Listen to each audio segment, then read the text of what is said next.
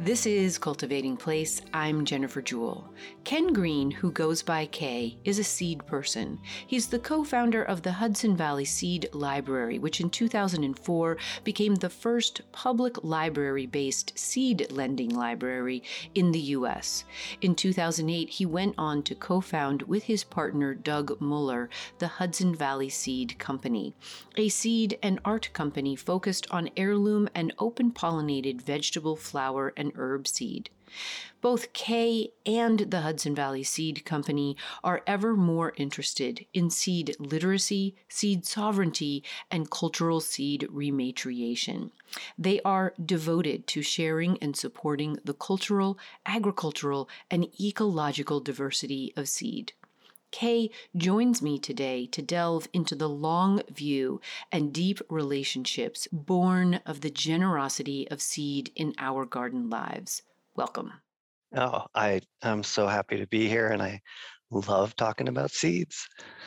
Think about your current work around seed and around plants and gardens and gardeners and you've been at this work a long time, but if you could distill down your current kind of organizing principle or motivating force about seed in your life or gardens in your life and kind of what gets you out of bed every morning in this work exactly right now, K, what would that be? I guess for right now, when I think about seeds, I think about generosity Mm. And I think about mutual aid and mutual care, partly because that's come out of so much of the upheaval that we've been experiencing um, in the last few years across the globe. But plants are just so generous, especially when it comes to producing seed. One cucumber plant can, and one cucumber from that plant produces more seeds than one person could ever need for their own garden.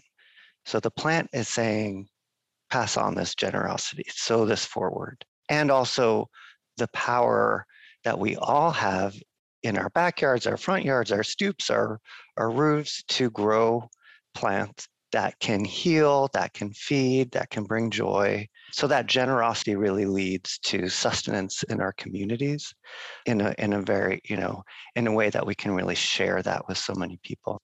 I think that's where I'm at right now. Yeah.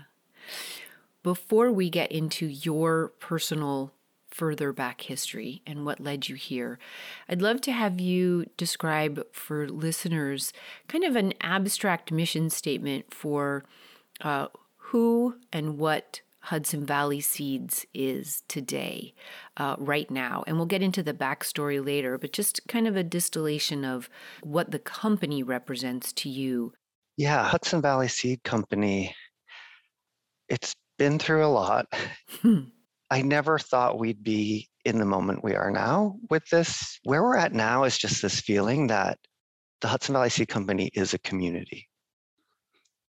And it's a bigger community than I ever would have imagined um, would happen from, from where we started.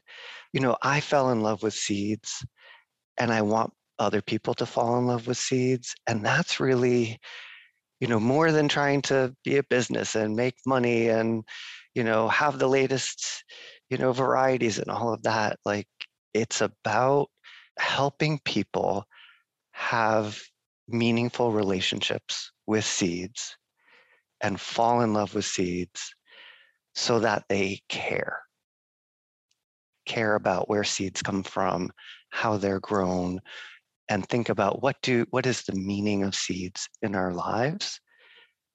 You know what does it mean to plant a seed? It's a very heart-centered place which i think is maybe a little bit unusual in the business world.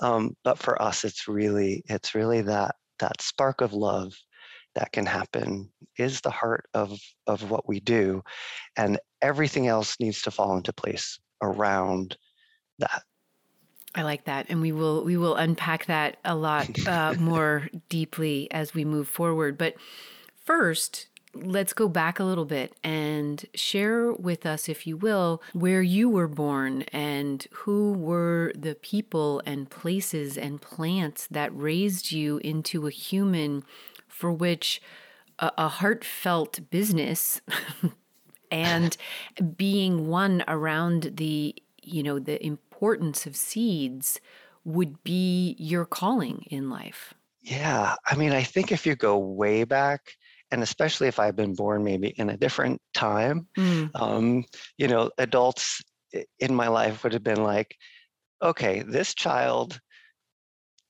knows how to talk to plants and listen to plants. Let's let's put this child with someone who farms or gardens or grows in some way and just let that develop. Mm. Um, but that type of apprenticeship or village models of learning don't really exist for us in you know in the united states where we live so i had to go through all kinds of other things like you know being an acrobat and being a special education teacher and you know just so many other things um, to get back to plants hmm. And to return back to that and be like oh this this could be a path for me but it really took me by surprise i wasn't actively choosing it. It it was happening to me in a way, you know, when I was at the library. Yeah, so take us there because I know a little bit of the story, but most listeners won't. So, this surprise moment where uh, you had been all these other pathways, you know, and I, I have this great belief through years and years of these interviews that the garden and the plants they find us when they're ready for us like they find mm-hmm. us and they they bring us in. So tell yeah. us about this moment when you um, begin on this part of your path, K. So I worked at an incredible little tiny town library in Gardiner, New York. And I just I love was, that its name is yeah. Gardiner. Right? Yeah, Gardiner, not spelled like Gardner, but sounds like but Gardner. Still. Yeah, amazing. You know, I was getting my master's in, in special ed when I moved from California to New York. And got this part-time job at the library, fell in love with the library, fell in love with the head librarian, Peg Lotvin, who was just an incredible, incredible person who founded the library and wound up staying there after I finished my degree because I fell in love with the library system. You know, it's this incredible democratic institution that's a community center. It's accessible to everyone. There's just all this knowledge and art and beauty and story that's shared through the library. There were a lot of farmers and farm interns who would come into the library. And so we started having all kinds of mm. conversations about, you know, local food and growing. And we started getting more books for the library to support people's interests in gardening and farming. So we did something called a local diet challenge through the library. What year would have this been? This was 2002 and it wasn't something that was happening you know even the lo- like the idea of local food wasn't something that was widespread mm-hmm. during this time it was sort of the beginning of that consciousness and at least in our area yep so we did this 100 mile diet challenge and people signed up and the idea was the library was the epicenter and could you, how much food could you source within 100 miles of the library for the growing season? And then at the end of the season we had a gathering everyone shared what could you find what couldn't you find? Um, so it was really fun and interesting. We the next year we did a 30 mile diet challenge. And i knew that when we did that it was going to be tough um, you know, and you know, even the first year, people were like, "I miss my bananas," and I was like, "You can do without bananas for four months. Like, really, you can handle it." Um, so the 30 mile diet challenge, we knew it was going to be really difficult, but we wanted to really know what was being produced in our immediate area. Mm-hmm. So then that meeting was let's make a list. Here's all the things we could find. Here's all the things we couldn't find from that list of things we couldn't find, are there opportunities where this could be grown locally or this could be made locally? Because some things, like bananas, we're never going to grow in upstate New York, or at least in any kind of affordable way. Um, right. So we were going through that list, and I just said to the group, Well, where do seeds come from? And everyone looked at each other and they were like, from the seed company that you buy it from.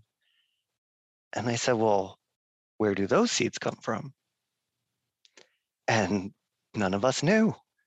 Right. It all stopped with the name of the brand, the brand name of the seed company. So that got me on this path, you know, reading, you know, abusing the, the interlibrary loan system, getting as many books as I could. Um, and that's when I started learning about loss of genetic diversity, consolidation of seed resources by biotech and pharmaceutical, you know, just like this global situation. And then started learning about places like Seed Savers Exchange, which had been doing this kind of work of collecting and regenerating this large collection of seeds that were vulnerable to um, disappearing and thinking about their stories. And I was just kind of like, well, we, we, we can do that. I'll, I'll start learning how to save seeds. I can be, you know, I can remove myself from this system that I think is toxic. Um, and then I was like, well, if we do this as a community and everyone brings their seeds to the library, then it works just like the books. You know, we're sharing knowledge, we're sharing stories, whether it's the genetic story, which I kind of think of as nonfiction um, part, and then you know romance, mythology, spirituality, it's travel, all there. like any any genre of book you can think of, there there are seed stories um, in that genre, and it was a hard sell. People were kind of like, "What? like this seems weird why are there seeds in the library um, and so it took a lot of you know visiting garden clubs and talking to gardeners and talking to farmers um, and also because that was the first seed library in a public library right. in the country and so i was reaching out to be like i don't know how to do this i'm not I, i'm not a seed grower I, you know i'm at the beginning of my learning so the learning curve I'm experiencing is the learning curve everyone else right. is experiencing too. I am not an expert. Um, but that, you know, story time was involved, like two year olds, you know, were growing purple peas with me, you know, all the way through our master gardener, you know, our local master gardeners who got involved. And that, you know, it just became my my passion to the point where I was like, oh, I can only work four days at the library now because I need more time with the seeds. And then I was down to one day at the library and the rest of my week growing seeds. And I was like, okay, maybe it's time to quit my job and see if this can be my life. And luckily, my partner, Doug Muller, was also excited about it and he quit his job. And we very naively jumped into being seed farmers and starting a seed company. This is Cultivating Place. Ken Greene is the co founder of Hudson Valley Seed Company. We'll be right back with K when he shares more about the inspirations behind the original Hudson Valley Seed Library in Gardiner, New York. Stay with us.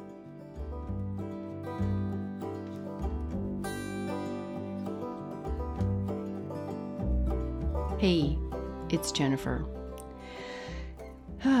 In this world of ours, it can be so easy to fall into scarcity mindset, into fear mongering, into anger or anguish, or bunkering ourselves off from the world and one another because we feel as though, for whatever reason or precipitating event, we have just had it.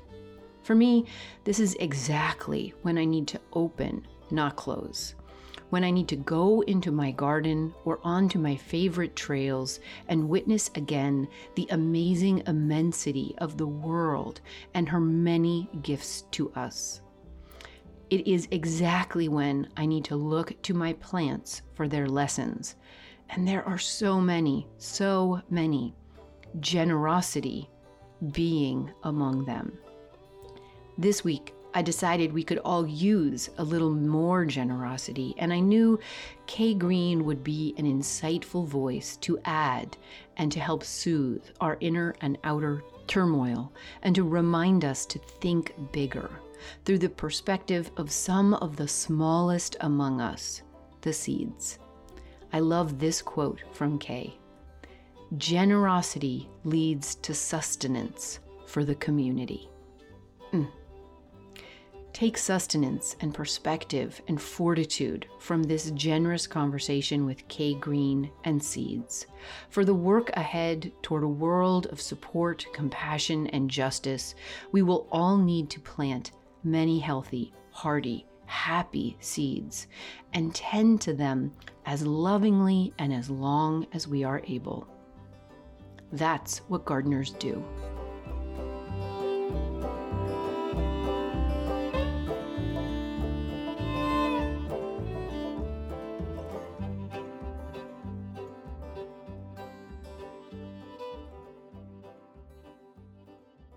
We're back now to our conversation with K Greene, co founder with his partner Doug Muller of the Hudson Valley Seed Company, which was born out of Greene's 2004 co founding of the Hudson Valley Seed Library, the first U.S. based seed lending library in a public library. As we come back, K shares more about how the seed library idea was inspired by similar models already at work through Iowa based Seed Savers Exchange and in the Bay Area as well. So, one of the interns that was coming into the library, Sascha DuBrul, had started something with a bunch of other people in the Bay Area called Basil, the Bay Area Seed Interchange Library. Um, mm-hmm. And so that was part of the inspiration.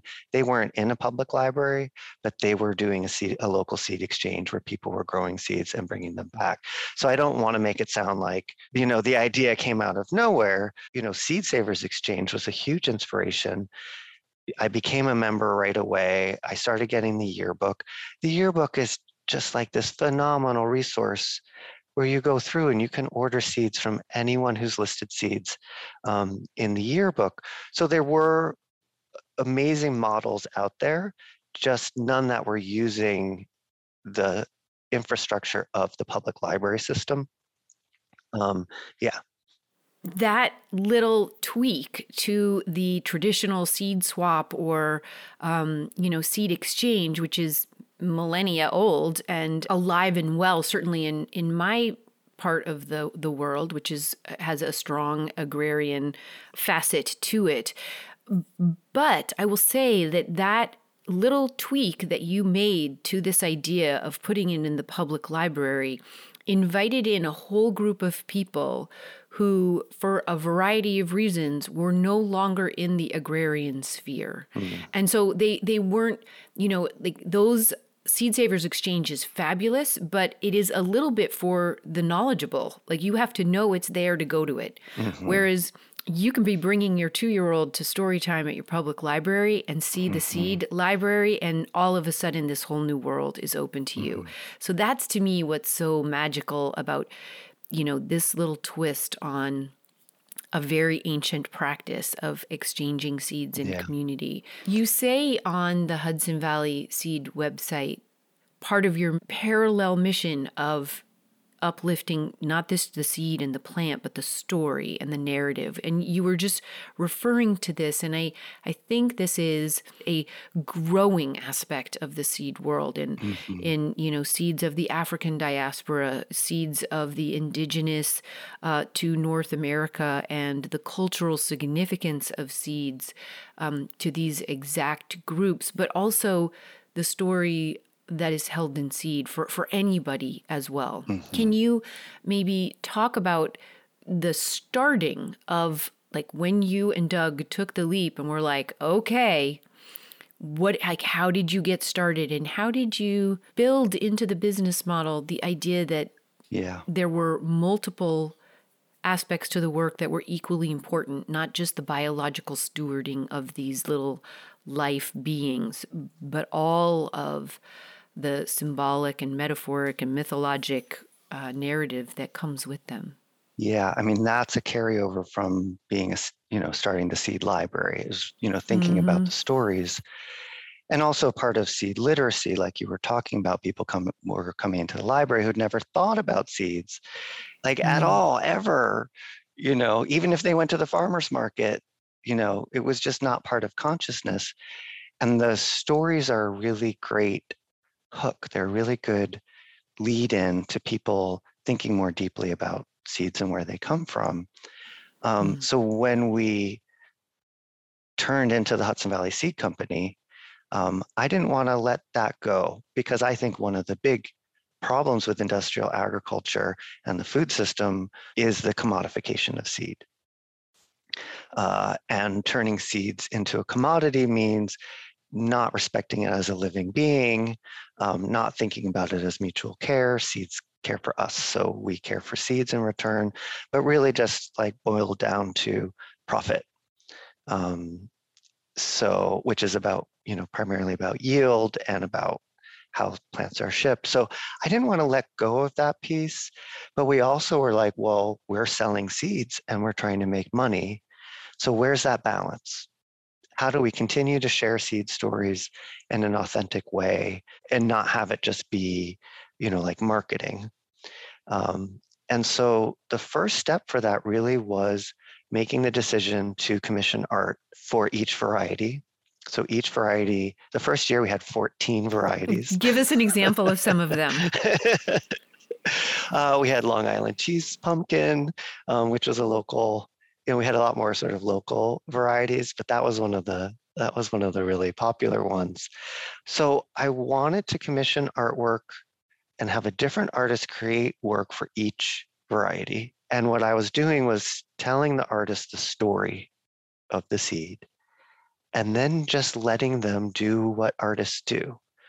Artists are cultural seed savers. They mm-hmm. look at all of these different pieces of what helps us understand who we are and why we're alive and what we want and what our hopes are for the future. And they you know they rearrange all of those different aspects all those elements that they collected into something visual that tells story in a way that is beyond words. It's an emotional way of communicating story and understanding ourselves. It's open to interpretation. So it's not telling someone what to believe or what to think or what the story is. It's allowing them to feel into it and to integrate themselves into that feeling of that story. Um, and so that was one of the ways that we wanted to keep the stories going um, and really continue to say, that saving seeds and sharing seeds is about cultural creation.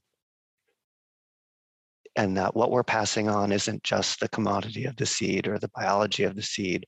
What we're passing on is all of these stories as well. And also, how do you become part of that story? When you plant the seed, you're growing a story, but at the same time, you're mm-hmm. part of it because you planted the seed and you're witness to all of those years of coevolution with humans before you, you get to watch that unfold in your garden and you're caring for it. Right. And so what, you know, what does that mean to be part of a story? And what does that mean to be part of a story that is before you, not your own? And how do you care for a story that came into your hands and into your soil? Um, that might be from a different culture or a different part of the world or ancestors that are not your ancestors. Um, and that's an ongoing yep. conversation. Um, that is a really important one. Um, but the art has been that doorway into that conversation and allowed that conversation to continue to evolve over the years because we've continued to commission art. We have over 200 works of art at this point yeah. in the collection, that's still a really important piece of what what we do and who we are as a seed company.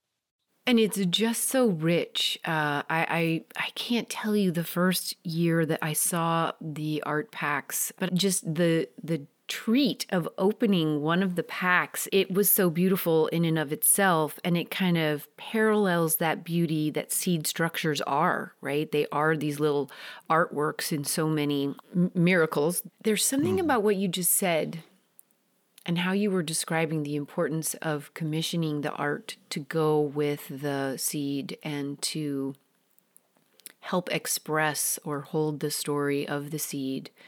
And your first question about starting your business and how to hold that kind of unity of opposites um, of how do you steward these lives respectfully? How do you hold on to their narratives authentically and have a viable business? And it it is that is the act of re-envisioning what our current economic structure is and trying to experiment with ways to re envision it in a healthier way.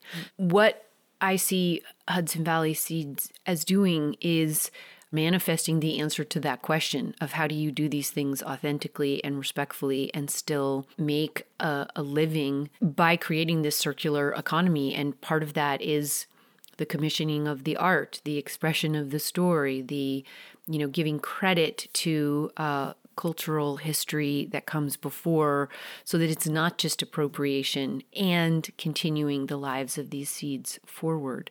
Give us, if you can, an, an example from maybe that even that first year of how did you approach an artist with a seed and how did you share the story as you knew it and then what came back to you. Can you describe one of those interactions in that early iteration?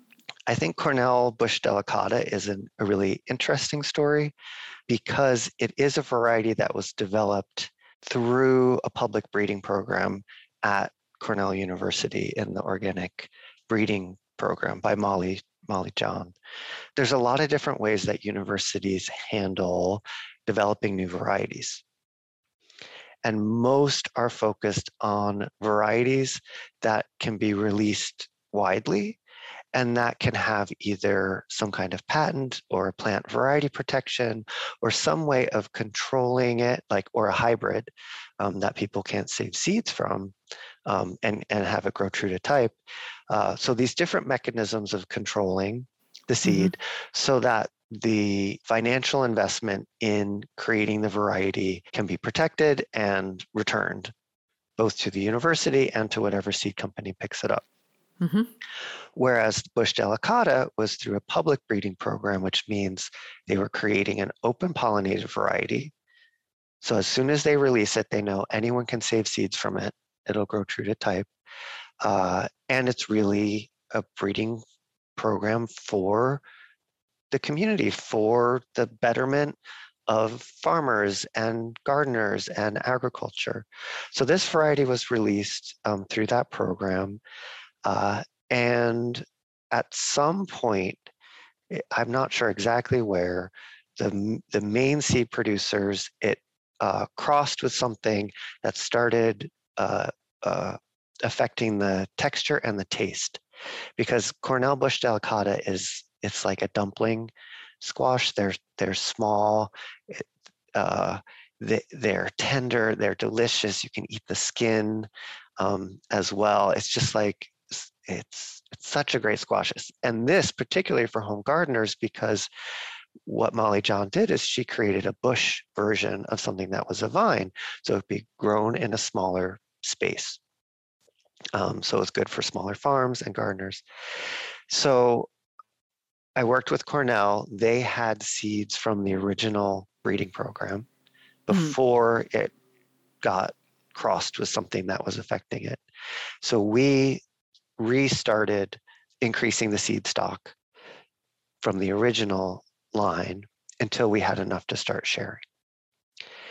So when I chose the artist, there was an artist you know, and I'm like a matchmaker with the with the artists. We're like the match.com of like the like the the seed world where I know what varieties I want to commission art for. Artists apply and we just look at their portfolio. They don't know what the varieties are. and then I wait for that moment where I'm like, this artist needs to meet this plant. Like I'm sure they're going to hit it off, you know, you know, and I put them together. So this the the artist for um, Cornell Bush delicata, uh, when I saw her work, um, and uh, her name is Sarah Palucci. Paolucci. Um, so when I saw her work, it was very much focused on hands and and the act of mm. creation mm. or the act of making. So you know, clo- oil paintings of close-ups of hands playing guitar or carving. Um, and to me, hands are just like a really important piece of of seed lineage that the seeds we work with have been passed hand to hand to hand. Mm-hmm. And I had also interviewed Molly Jahn about the process, and she was talking about um, using paintbrushes to collect pollen uh-huh.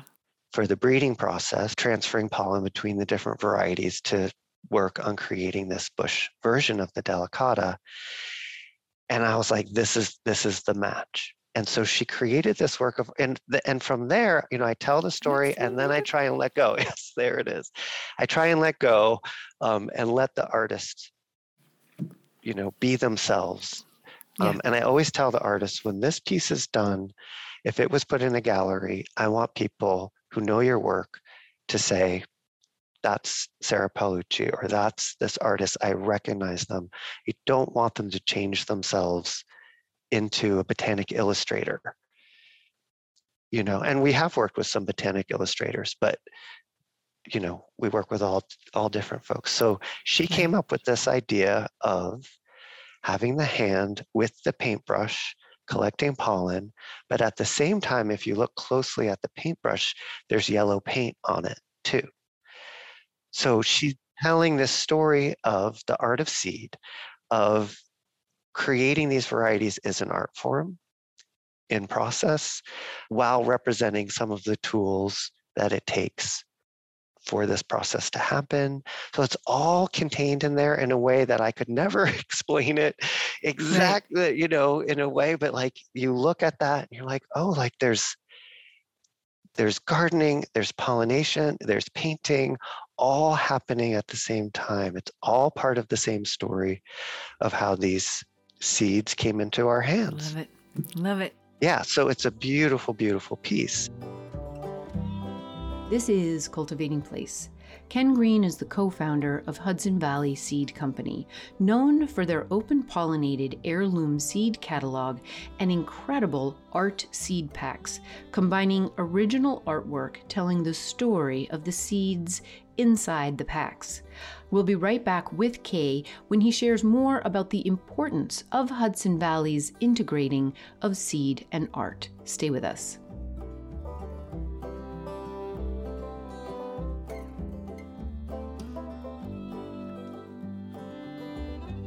Hey, it's Jennifer. So, Thinking out loud this week, last week I mentioned the longer term project I've been immersed in for the past year or more. A project you will not see in its holdable, tangible form until at least the fall of 2023. But Ken Greene and Seed and the heart of this conversation is very much a kernel of that project. As I listen again to this conversation I had with K and I reflect on his and the many other seed keepers' work in our world, this from K is one of the thoughts that I am struck by. Quote, artists are cultural seed savers. They look at these different pieces of what help us understand who we are and why we're alive and what our hopes are for the future and they arrange all of those pieces into something visual that tells a story in a way that is beyond words, that is emotional, and up to interpretation, but allows for people to integrate and feel into the experience of it, reminding us that saving seeds is about cultural creation. That, to my mind, is what every one of you, as gardeners or garden supporters, are as well. You are artists, providing life and sustenance to the world around you. You help to create the culture and the environment we want to live in and grow in together. Thank you for that.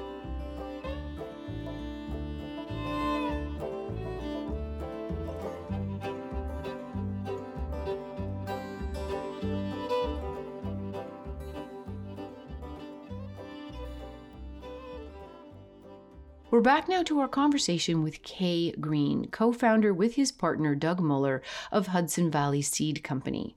Known for their open pollinated heirloom seed catalog and incredible art seed packs, which combine original artwork telling the story of the seed inside the pack. As we come back, K shares how Hudson Valley Seed Company's commissioning of original art to go with 12 of their seeds each year enriches their work on many levels. One of like my happiest moments early on was I was doing some I can't remember if it was a garden show or a holiday show or something where I had a booth and someone came up and said I thought that I hated beets and I never grew them. And last year I saw the artwork on your brilliant beet blend pack and I loved the art and I wanted the pack for the art. So I bought it. And then I thought, well, I have the seeds. I might as well plant them. And learned that there was a beet that she really liked because it was a mix of beets, you know, that's in there. And to me, I was like, I'm calling the artist right now because the artist got someone to try something new. It is, believe it or not, for most gardeners and farmers, especially farmers, but even gardeners, it's hard to get people to try new things. They like what they like, they know what they grow well, and, and they often repeat that year to year to year, even though there's so much diversity out there. Um, uh, the artists love it too when I when I let them know. I would bet yeah. they are then the portal that yes. you you envision them being. Yeah. Okay, so let's go to the nitty gritty of what it means to be a seed company, to grow seed, to select seed, to trial seed. At this point, how many people are on staff there? And give us a little bit of an overview of your process in getting to your final list for seed each each year? Yeah, so the trajectory has been kind of yeah, I can't believe, like I said earlier, I can't really believe where we are now. Because when we started, it was just me and Doug. We opened up our first field with a broad fork. I mean, we were we were idiots. We did not know how to farm. We did not know what we were doing, but we were like, we love it. We're working hard. Um, this feels right. Let's just go. So now we have close to 30 employees, 10 of which were new positions we added during COVID because the demand for seed went through the roof um, and and we had to we really wanted to keep up and rise to the occasion uh, understanding how important it was to continue to provide seed for people. Um, so a lot of our growth happened just in the last two years although we've been growing every every year since 2008 um, and so those are our team which they're just like like i love everyone that we get to work with but that's not just the farm. You know, that's sales and marketing and packing and shipping and and seed testing and all of that. And then we also have our farm crew. And actually it's right now it's two businesses. So our farm is called Fourfold Farm, which is okay. based on the shape of the seed pack. yes, it is. I love it. Yeah. And that's where about uh, 50 to 60% of our seed production we do ourselves. Um, How many acres do you have at Fourfold Farm? So Fourfold Farm right now is three different farm properties, ranging from uh, like three acres to 16, but it's not all in production because we rotate and there's cover crop and then there's some new, some of that is new soils that we're getting to know before we commit to growing. I think this year there were probably about 12 acres actively in in seed production. and the reason we have the satellite properties is partly because we outgrew our home business and our home little home farm here in terms of the catalog and the need for regeneration of seed, um, but also because of isolation. So if we need to do more than one squash or more than one corn, we can't grow them in the same field because they'll cross pollinate. So it's nice to have those kind of satellite farm properties. So, you know, that's the seed production side. Um, there were six people on our crew this year with moments where we needed to call in reinforcements uh, on the farm for other things. And also we, you know, now we also do, in addition to seed, we do garlic seed and dahlia tuber production and potatoes. And, you know, we've continued to diversify the catalog in terms of what people are looking for. So there's an excitement to that and a learning, a continual learning curve to that. We did more dahlia tubers than we've ever done this year. And it was spectacular when they're all blooming. And it was like, you know, 15, 300 foot rows of like all these different varieties of dahlias. It was, it was really dreamy. And that kind of brings me perfectly in our conversation to this idea, again, kind of mirroring the teaching of plants and this idea of generosity to your work in uh, collaboration and community with the larger seed world. Clearly, you do quite a bit of sharing of information and taking part in this sort of seed knowledge commons that is out there.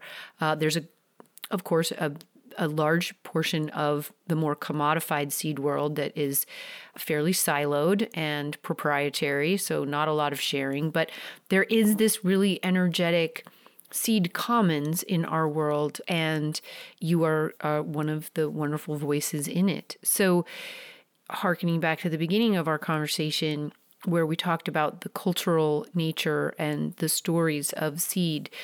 I know you do a, a little bit of collaborating around cultural seed. Do you want to talk about this sort of level of your work? So, we're very engaged in seed rematriation. Seed rematriation is at least the way that I think about it, is there are many ways that people have been disconnected from their ancestral seeds. It may be because of diaspora, it may be because of genocide, it may be because of uh, land being stolen, it may be because farmers started believing that hybrids were better and more convenient and we're giving them what they wanted and so they stopped saving seeds that they had been saving for a long time and you know switched over to the hybrids. Um, so there's a lot of different ways that we can become disconnected in that way. The seed rematriation work that we're involved in is really looking at the communities who have been really harmed by colonization and the seed industry and the way that seeds were again back to treated as a commodity there was this attitude from uh, colonizers and like the age of exploration that if you found something you owned it whether that was a continent or a mountain or seeds and that you could just take what you wanted and profit from it. And so there's a lot of different ways that that, that was done.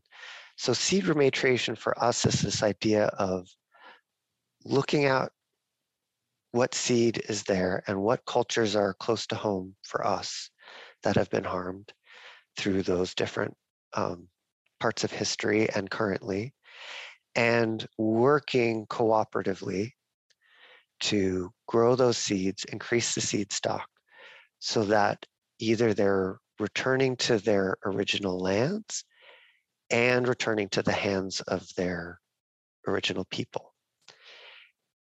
It's hard to generalize about it because every partner we work with is different. Their story is different, how they were separated from their seeds is different. What seeds mean to them are is different. Um, and their sense of what it means to have someone from outside of their own culture growing seeds with them is different. So we have to take each relationship individually. Um, and part of the reason you don't hear us talking about it a lot is because it's not about optics for us. It's not about marketing for us. We wouldn't want anyone to think that this work is, you know, is about like virtue signaling or, you know, look how great we are. So it's a very quiet work. It's about respecting the relationships, um, which take a lot of trust and a lot of time to get to that point where you're working with the community who trusts you with their seeds and feels confident um, in the exchange. And it's also very much about centering the leadership and the knowledge of the communities that we work with rather than saying we know how to do this and we know what we're doing and we're going to tell you how to do this so i'm i try not to speak for the process that we're engaged in and allow it to be the voices of the people who really are at the center of the work. Um, but the other piece I would just add about rematriation that we learned early on well, first of all, you're going to bump into misunderstandings, cultural differences, triggers, and part of it is how do you work through that together. Mm-hmm. But the other piece that we learned early on was yeah, okay, great. We can grow 2,000 pounds of this corn and then say, here you go. But if there's no storage for that, if there's no infrastructure for how to, to how to handle that, if there's no distribution system for how to get it into the community, if there's no one growing who can then take that seed forward, like what what have you really done? And so understanding what happens to the seed when it returns to community and making sure we're supporting everything that it takes. And again, every community is different. Some are, are ready to go. Some have, don't have anything. So there's a reciprocity there that is really, really important to understand what's happening at home um, as well. And the only reason that I know anything about this work is that Vivien Sansour, in her conversation with me, talked about her work with you. Yeah, we worked on a gourd with her called Yakhtin. The season that we worked with Vivien Sansour from the Palestine Heirloom Seed Library, we were also working with the Lenape Center, and we were working with a few people from the Mohawk community in Akwesasne. Mm-hmm that season was so fascinating because the plants were all growing near each other. So they were talking to each other. They were sharing knowledge. They were sharing the soil. They were growing into each other. And there were moments when we had people from the different communities with the plants in the seed garden. And so, you know, part of the work I think that's very healing is the connections that were made in the garden through those relationships, through that process. It's really an honor to be able to engage in that, that type of work.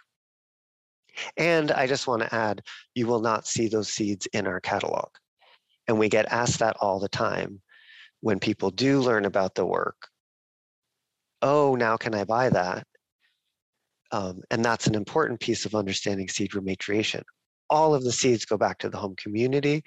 It's about seed sovereignty. The community gets to decide what is happening with those seeds. So we will never commercialize those varieties unless it's a request. And we did do that with Vivien. Vivien wanted the gourd Yakhtin to be part of our catalog. We commissioned artwork from a Palestinian artist. The story of the seed is written by Vivien. So it's all you know centered in in her voice and in her experience and she really wanted to get the story out in that way so that people could understand and start the conversation about what's happening in Palestine through the art and the seed. As we kind of come towards the end of the conversation and you you think about this 23 24 years actively engaged as a seed grower keeper and much longer if you include all of the seed library work before that. What are your greatest joys in this world? And i think you've shared a lot of them but maybe there are ones that you would would like to add in this work.